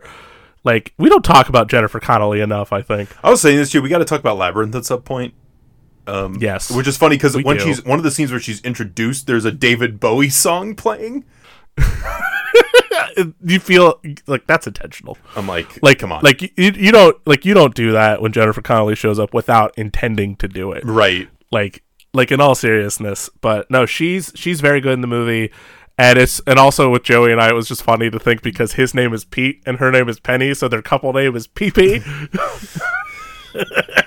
Yes, they don't mention that in the movie but for us for us, for us, it, it's funny. Um, but more important, like you know, that's important. But the really important thrust of this story is because he is being he's the instructor at Top Gun right now. They have to bring back the top recruits, the top men and women of Top Gun, top the top people the top of peeps, the top gun the top peeps of Top Gun, which includes Bradley Rooster Bradshaw, bradshaw played by bradley bradshaw Bradley Bradshaw, played by uh, Miles Teller, who, if if that name sounds familiar, uh, the name uh, Bradshaw, um, that's that that that was that was Goose. That was, this is Goose's son. that's good that's good like remember that scene in the original top gun when they're singing great balls of fire and the kid's sitting on the piano wearing a cowboy hat that's supposed to be miles teller as a baby. And um, again, like our previous movie, spoiler alert. Daddy, Daddy, Daddy issues. bullseye. Daddy, Daddy issues. daddy issues. Daddy. daddy issues. No, but in in, in all coconuts are a young man's game in in all seriousness, no, there there is, and it's not just the it's not just the fact that because what happened with Goose in Top Gun, we learned that there's a an actual history of like um of Maverick preventing Rooster from certain like get uh, uh, attaining certain opportunities because you know you didn't want him to end up like Goose. which is not fair to Rooster, but also you understand why because you know he doesn't want him to die, and that's sort of the main thrust I think as far as Maverick's mindset in this movie is that he doesn't want when he's teaching this new team consisting of characters like Hangman and uh, uh, Payback. what are some of the was- payback Phoenix, fanboy, Phoenix, Bob. Bob, Bob's the best, and it's Bill Pullman's kid, who you know was in a fighter pilot fighting aliens in Independence Day. But anyway, um, uh, his main his main thing is that he'll teach these kids, but he's also going to teach them to get home. Yes. He doesn't. He literally doesn't want any of them to die, even though um, his new boss, the new uh, Top Gun, if you will, Cyclone, played by uh, the much the much uh, incredible, the always incredible to see Jon Hamm Yes. And uh, his his his buddy Warlock, who's like more on Maverick's side than Cyclone. Is Cyclone's kind of like I hate you, but I have to deal with you. Um, like I I really hate you, but you're my only, you're the only thing I got, and it sucks. Yeah. So so basically, the mission, um, when he's detailing it, is in in the simplest terms possible. It's essentially the ending of New Hope. If you're gonna steal, Um, steal from the best. Might as well. Um, so they have to go through a really narrow uh, uh, mountain range, um, much lower than the hard deck is normally, which is what five thousand feet. Tip, uh, Is the hard deck- like whatever? Yeah, what I remember, like five thousand feet. They have to do that. They have to pull, like it's like a up and down, and the G's Down you have to f- have to face, and like your mind, you're like you're struggling Your whole- to stay alive. It's like me on Splash Mountain. and Joey enjoys that immensely, so I want so I now know why he loves this movie so much. I think that was me on on, on, on Guardians going. "Oh, oh, oh, oh." Which I love it. I'll do it again at some point, but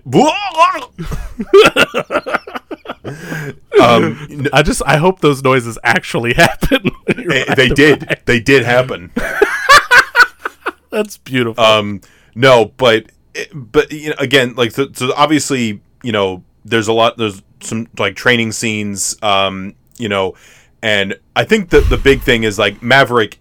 He's just a such a show off. Like he he is just got ego. He is too good at what he does. Like. You know, you know what? Morning, aviators. You know what they say? They say like those who can't do teach. The problem is Maverick can do. So he's a terrible teacher. He's a t- oh, he's so bad. Like all he all he does is like shoot them down And shows the them how bad they are. simulations. Like It's like you guys suck. Because like that's the whole, that's his whole shtick is he, he comes he comes and makes his presentation. He's like, you probably read this manual about the F-18s. You know uh, you know this manual back and forth, and they're all like, hell yeah, we did we pff, rock and roll, man, we got this. And he's like, all right, and he just throws it in the trash, and he's like, you ain't no shit. yeah, pretty much. you don't you don't know nothing. But I love I love the And that- scenes. Um, sorry to like like speaking of like he wants everybody to get there alive, and, he, and he's like, you know, why why didn't why weren't why didn't you make it home? And they're like, yeah, but no, don't explain to me. Explain to that person's family. Explain it to the fam- family. Explain it And to you're the just family. like it hits you. You're just like ooh. in, in a way that normally doesn't happen in like blockbuster movies. Even when there are like high stakes, sometimes it's a little hard to like fathom. But I think what really helps is the way they film this. Because in the original, we talked about it, it's actually impressive that it is as coherent as it is with the flight. They just have, I imagine, hundreds of hours of like flight footage, and they had to make the best of it. You know, and this one they made their own. they made their own. They made their own, quite literally. So like that's sort of the big like selling point for this movie is that all of the actors, Tom Cruise especially, who as he likes to constantly say is a class whatever pilot, you know, which cool. Um but uh for this movie they really wanted to to show like the the G force that they feel when you're in a plane. They wanted it to be as real as possible. So all the actors they don't fly the planes obviously um, but they have i'm sure they have a pilot in front of them flying the planes but they trained they did everything they could so they can withstand all the pressure that comes from flying a plane. Uh, spe- specifically a fighter jet. And they mounted cameras in the canopy. The actors sat in there as if they were the pilots and they filmed it. It was like i'm sure there was some f- visual effects here and there but the vast majority of what you see on screen is real. Yeah, and that's and that's insane it, it, it really it really just is insane. It's just like Tom Cruise is literally just shouting at us, "Are you not entertained?" Can you imagine someone walked out of the going that was stupid? and him just going, What an ungrateful person. like you don't don't ever see a movie again. Don't darken this movie theater's door ever. If I find out that you're Joey, it's it's not real. Joey, it's not real. No, no, Joey! because there are people like this out there. I'm Joey, gonna bust your butt. Joey, it's okay. it's okay. You say that, Take a but is it take really? a sip of your drink. Do you have one with you? It's, Take a sip. It's down here. Hold on, Uh, folks. I'm so sorry. Do you feel better? No, but anyway. um. So, but yeah, like that. That's a huge. That's a big, you know, component for this movie. Um. Yeah. But I got to talk about. We did talk about a little bit about the characters. Um. A bit. Obviously, we talked about Penny a, a bit. Um. PP. PP. Uh, Tom Cruise, I think, is like again. I know people have like have said like you know Tom Cruise is like a one trick, po- especially at this stage in his career, a one trick pony. But I I don't know. I think in this movie, I think there's a lot of heart to it, and I get some genu. There's some genuine dramatic moments with Tom Cruise. Like I think about um, because obviously there's like the con- like the the tension between him and um and Rooster. I think about when they play Great Balls of Fire, a nice callback to the original because obviously they were you know singing along with um with Goose in the original. Uh, Rooster's playing the piano, and you see Tom Cruise and and look the look that he has um on his face in that scene, and I'm like. He's re- he's really good in this. Like it, it, it he really works. I believe that he is genuinely upset Um, Yes. about about Yeah. and and he's he's seeing his almost his entire like the last like thir- 40 years flash before his eyes kind of thinking about everything um with um with goose um and rooster because he still because because he still feels guilty for for Goose on one hand, yes but also like you know he knows what he did. He kn- he feels like what he did for Rooster was the right thing, but he also is like he's taking away opportunities from Rooster that Rooster wants. He's he, it is again it's the daddy issues. it is it is daddy issues You know, yeah like it's it's Tom Cruise being a father figure to Rooster. Tom Cruise, um, Maverick, Ma- Maverick being a father figure to to Rooster, but at the same time, like Rooster, you know, doesn't understand. Like he's he's just like, I want the shot. Why? Are, like you're you're you're setting me back. You're not you're not moving me forward. You're not showing me. You're not teaching me anything. Um, and so I feel like in many ways, like this feels like an, an opportunity for Maverick to, to be what he couldn't be initially to Rooster. yeah And you know, it's funny because like we were watching the first one, and you know, no offense to Tom Cruise, but he's not he's not the best performer at this at that point in his career. He's doing his best, No. but he- he's coming off admittedly fairly robotic. But I think as as the years have gone on, he's gotten more control over like his own abilities and what knowing what he can and can't do while also like pushing himself as much as he does.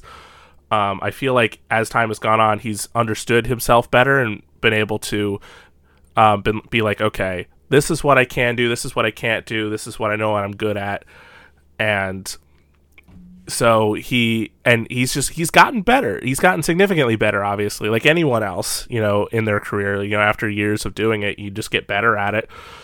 And I don't think he's going to be like taking home any awards in that in a performance necessarily, but he's believable. He's emotional. He's he's he's got great chemistry with everybody, and you you actually um Uh, I I like this Maverick performance significantly more than the original Top Gun. Not to compare, but that's the truth. I think it's hard. I, I I think from a like a technical, yes, I think it's a better performance, but also I just think he's so iconic that it's it's sort of hard to di- hard to divorce it. Yeah, I mean, he is. I mean, again, it's like it's one of those things where I feel like Tom Cruise is in that same field as like a lot of other actors that are just like when you see them. I feel I feel like the only time he's given like a performance that I'd be like give him an award right now was Les Grossman. you know, and I don't say and I'm not saying that. I I genuinely mean that because he's incredible as that character. is. He is amazing. He go, he he goes the full Monty, and I'm not saying he hasn't given great performances before, but you when you get it when you watch a Tom Cruise movie, you're getting Tom Cruise. Mm-hmm. You know, it's it's like he's a genre in himself. You know, like like a lot of these other like like The Rock or like uh uh you know Will Smith before before the Oscars. Um, Denzel, I would also like De- in the last couple of you know Denzel's given some ama- like amazing like, Yeah. performances, but he's also done like action movies where he is. I'm like I'm watching this because it's Denzel Washington. I'm gonna watch Magnificent Magnificent Seven because Denzel Washington's a cowboy. Yeehaw! And that's okay. it's okay to see it, see a movie like that. Yeah. Um. it's perfectly fine. It it's it's it's ser- like it's again, and it, you know what you know what you're getting when you get into it. Yep. Um. like Tom Tom Cruise is like I said, he's America's stuntman. You know, he's he's he's probably not the face of that profession. Obviously, there's so many incredible stunt people. I'd almost argue that like a lot of the people that worked on the Matrix movies, like Chad Stahelski, feels more like that. But at the same time, you know, he's he he's doing all of this insane shit in all these movies and he's really pushing the boundaries and pushing his own boundaries and what he can do and what he's comfortable with. But you know what? And I feel like this is something that should have been mentioned before. The best thing about what Tom Cruise does with this movie, which is something I feel like he never has done before, he accepts his own age. to an extent. He plays he plays he's he plays his own age and like cuz every other movie it's like it's almost like it's like just not even important. It's like I'm Tom Cruise. I I look even though I'm in my late 50s, 60 years old at this point. Um, this feels like the first time it's ever like acknowledged. Like the fact that someone calls him old man in this movie is kind of insane to think about because Yeah. you're like, at no point watching a Tom Cruise movie has that ever been brought up or ever been a thing. But this is first time it feels like that's the case, and I and I have nothing but respect for it. Um, I also I think the only caveat I would say is like because in a lot of legacy sequels, it's very much passing of the torch. Yeah, that's not here. This is not a passing of the torch movie. Uh, this is a movie about Tom Cruise. This is a movie, and I know a lot of people have said this before. This is a movie about Tom Cruise and his state in the film industry, because Tom Cruise cannot keep doing this forever. Like, as much as I want him to, I I cannot wait for Dead Reckoning part one and part two, dude. It's just it's it's like I think I think the I'm only existing for a few movies. Indiana Jones uh five, Avatar Way of Water. All right, there's probably a couple other ones I'm forgetting, like just bla- blanking out on. Uh, Dead Reckoning. Oh, Dune Part Two, obviously, right? uh, th- yeah. These are the movies I am living for. Okay, and maybe Gar- Guardians Three, throw it in there. But like, th- like Tom Cruise can't do this forever. He can't do it No. forever. Um, even though I give him credit for how long he's done it, it's like okay, it, the whole movie is like at some point, Maverick, we're gonna ground you. You know, at some point, and he's just like, you know, uh, I think that's the line. Maybe so, but that day, that that's not today. Um, and that's that's how the movie ends. Basically, like he's still Tom Cruise. You know, Yes, um, it, it's sort of like a reaffirming of of of that uh, generation kind of thing. All right, but Tom, we talked a lot about Tom Cruise. I want to get to like a, a guy who eh, I feel like i- i- it's sort of a mixed reception as far as like an actor. But listen, he is incredible in this movie. I'm talking about Miles Teller. Miles Teller is so good in in this movie. Um, I like, I I believe like I he look first off he looks like Anthony Edwards like kid. Um, like yes, right. yeah, Um, yeah. but like he is so he is so good in the movie, especially in the dramatic scenes. But he's also fu- he's also fun. Like I think about the football scene, and he's have he's having a good time. Like He's doing his dance. he's doing his dance. Become a gif. Yep. And he, he does a good job with the Great Balls of Fire. I think you know it's on the soundtrack too. You can actually listen to it. Like you can like get this like the the soundtrack, the CD or whatever. Um, Nice. but I think he's like really quite good. Like one of my favorite scenes in the movie is when he's ready to punch Hangman. Honestly, like I think we need more scenes like that where it's just like there's the tension just has to, and you got to have a like because these people are just so used to like fly, like as in the movie they're flying a plane and shooting things down, but like a face to face like that's it, that's it, we got to do this. I'm done with this. gloves are off. Let's go, pal. Um, and I, Um, and I love their chemistry too, especially when you get to the end of the movie when they're like when they're getting out, getting out of the base and they're and Goose, um, not Goose, uh, Rooster is trying to figure out like what his dad's job was because he's like the backup guy. He's like ah, I've never done this before. He's like, do you know what it is? No, that was always your dad's job. like I, I'll try to find it. But no, yeah, he's that's the thing. Like so you're talking about like sort of divisive. Like I personally, for me, I hate Miles Teller in general. Like if I'm just being completely honest, and uh, I like there's maybe a handful of performances, maybe not even a handful, like one other performance of his that I'm like, I think it's Whiplash. It was pretty. Like, yeah, he's very good. At Whiplash, he's he's But- great in that movie. But but generally just like i think him as a person also he just comes off like a dick sometimes Mhm.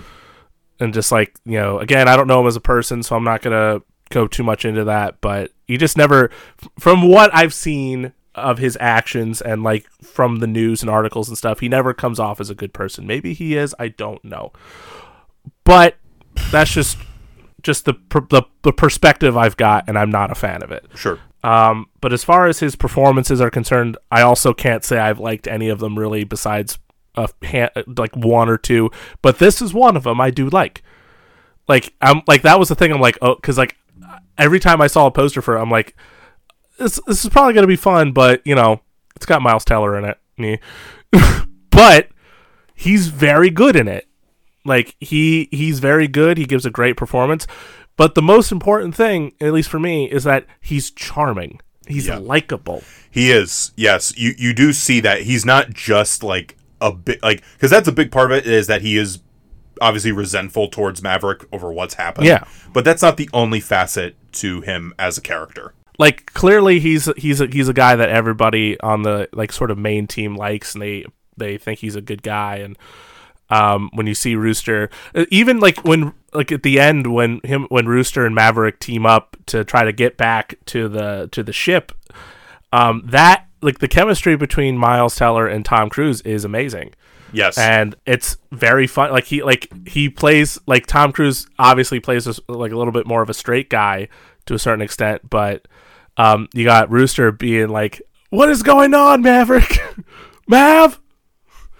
Um, so it's just it's really funny, like exciting, likable, charming dynamic that the two have. And now he's very good in the movie, and so I commend his I commend him and I commend his performance wholeheartedly in that. And again, that's coming from someone that doesn't particularly like him, like Right. the actor in, in question. So I think that I think that is uh, something worth saying. It is nonetheless. no, yeah. no, for sure. Um, like there, there's one big one that we have to talk about, but I have to bring up. I have to bring up Glen Powell. Uh, you have a you have a deep love for this guy. Glen Powell as Hangman. it- for me, he might steal the show. He is so. He is so funny, but he is he, he has like this smile where he is is just like oh man, like you. He, he's a, a more dickish Han Solo type, and literally he ends up being like Han Solo because he saves their asses at the end. He does. He is he is the like incredibly more dickish Han Solo. He's a, he's a, he's a lot more antagonistic than Iceman ever was in the original. He feels more like the '80s antagonist, where you're you're just like yes, that's exactly what I was gonna say. like he is more of a, th- a throwback than Iceman even was in the original.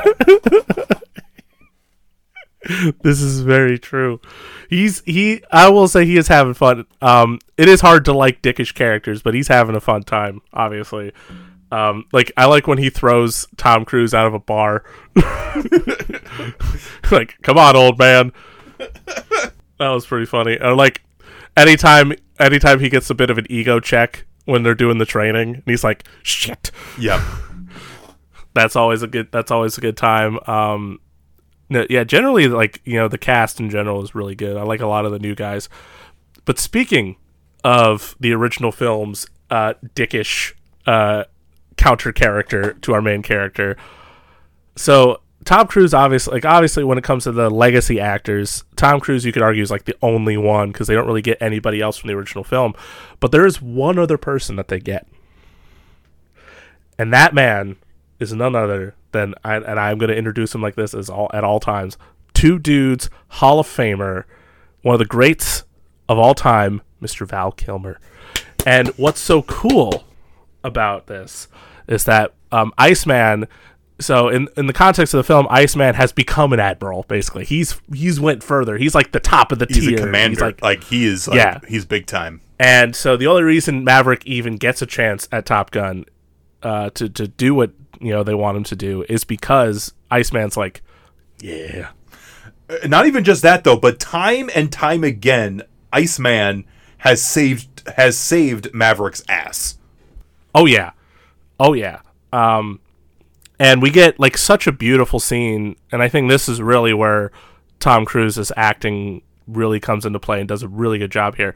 Um, he and it's a really heartwarming moment too, uh, where Val, where uh, Iceman and Maverick have a heart to heart about what's going on and everything that they're feeling.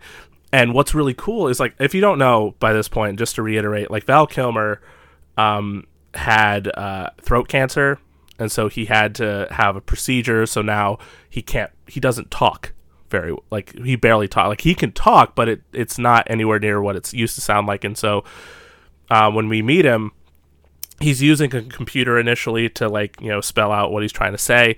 But also and this is kind of cool like val kilmer's been working with this company to sort of bring his his voice back. Right. Uh, and like it's kind of like insane how great the technology was to do that. And they and i believe they bring that to this movie because there is a scene where where iceman does actually say something. But i also appreciate that they didn't try to just ignore that. Like they kept that in the film which i think was really respectful on one hand too and just seeing just seeing val kilmer you're like Yeah, that was def- you. that was definitely a beautiful moment. man. Like that was definitely a moment you wanted to be like with a bunch of people, like experiencing that because you knew everybody was everybody was feeling the same thing. They're just so happy to see Val Kilmer on the on the big screen with Tom Cruise. And I love the little moment where it's just like who who is the better who is the better pilot? Like don't ruin, don't ruin the moment. It's like i'd answer but i don't want to ruin the moment Um, but it's so, it's so good he does die in the movie sadly yeah, Um, um, they do. Ki- uh, Iceman does die at one point, but which is one of It's- those it's- which is why I don't want another Top Gun part. Like yes, because it's, I agree. it's hard to like again i'm sure they could come up with something that would be good because tom cruise listen tom cruise knows how to put together a team to make a movie but at the same time i'm like i feel like for the for the story i feel like i'm okay with leaving these characters at this point in their lives we don't really need to continue the story. Uh-huh. It's I, it's nice that we got this one, yeah let alone having to do more of it. I mean, obviously, there's probably going to be that talk because it made so much money. yes Um, and I, I, I have a feeling Mission Impossible is about to end. Hmm. Possibly yeah or impossibly. I, i mean know. dead reckoning part one and two that feels like if you're gonna end the it the end. like unless there's like dead reckoning epilogue or Dead Reckoning Part Three, Part Four. now it's just it's that's not even it's just they completely remove Mission Impossible. Now it's just Dead Reckoning. it's like a Twitter thread that like they don't know how long it's gonna keep going. It's a question mark. But I mean, there's that. Uh, I gotta say, I mean, the music is of course a big component in the original. You got a, a lot of people working on this one musically. Yes. So obviously, like you have Hans Zimmer on this on this project. Um, Harold Faltermeyer is credited because like they they do use that Top Gun theme, and boy howdy, did that sound great in Dol- in Dolby in the Dolby theater. It sounded great at the drive-in too. I'm sure it did. And Lady Gaga also gets a music credit because her song "Hold My Hand" plays musically throughout the movie. Um, y- even without it, like the song playing, it's just like the music, you know. And that's a good song too. I really liked, um, really liked that one. And of course, the movie opens. Um, you got Danger Zone, and it just gets you. It gets you right back in that mindset. And I think this is so. Br- it's another level of this movie's brilliance because sometimes, like when people play like the music from something, especially in like a legacy sequel, it it's obviously it's meant to conjure feelings in you, but also it can sometimes feel like it could feel forced, and it doesn't feel right. but in, hmm. in Top Gun, it just it just works. It just works so well. It does, but you know what was a weird feeling, admittedly, was when I'm initially watching the movie at the drive-in, and I got so confused because the the opening scene is almost beat for beat the same as the original film. Yes. And even though it says Top Gun Maverick at one point, like is everything like the font, um, the title when it pops up, like everything feels like it's exactly the same. And you know, obviously that's a creative choice, but like it was a little bit weird initially. But when Danger Zone came on, you're like, just nodding your head the whole time, like yes. And then I thought of Batmonk again. Yep. that's just that's just par for the course.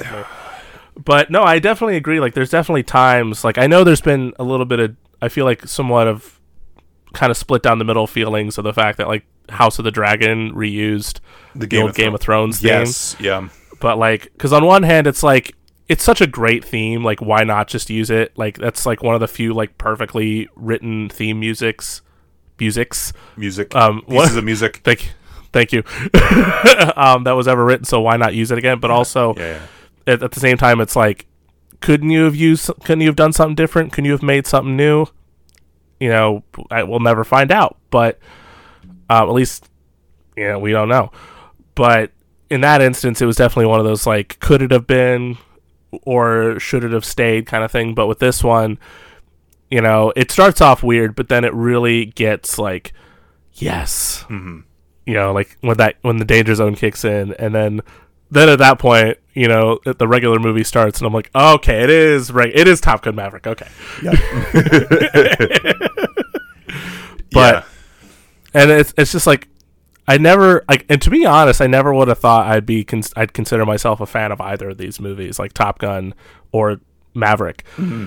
Right. I think I think I think the the the one major complaint is I uh, I would uh, admittedly have about Maverick is that because uh, the first film is unintentionally as like gay as it is, and that kind of makes it so fun because you're like you know it's it's it's just an exciting aspect of it. Not that that was intentional but it's exciting. Like you like the whole time admittedly i want maverick and i want iceman to kiss but i know they're not.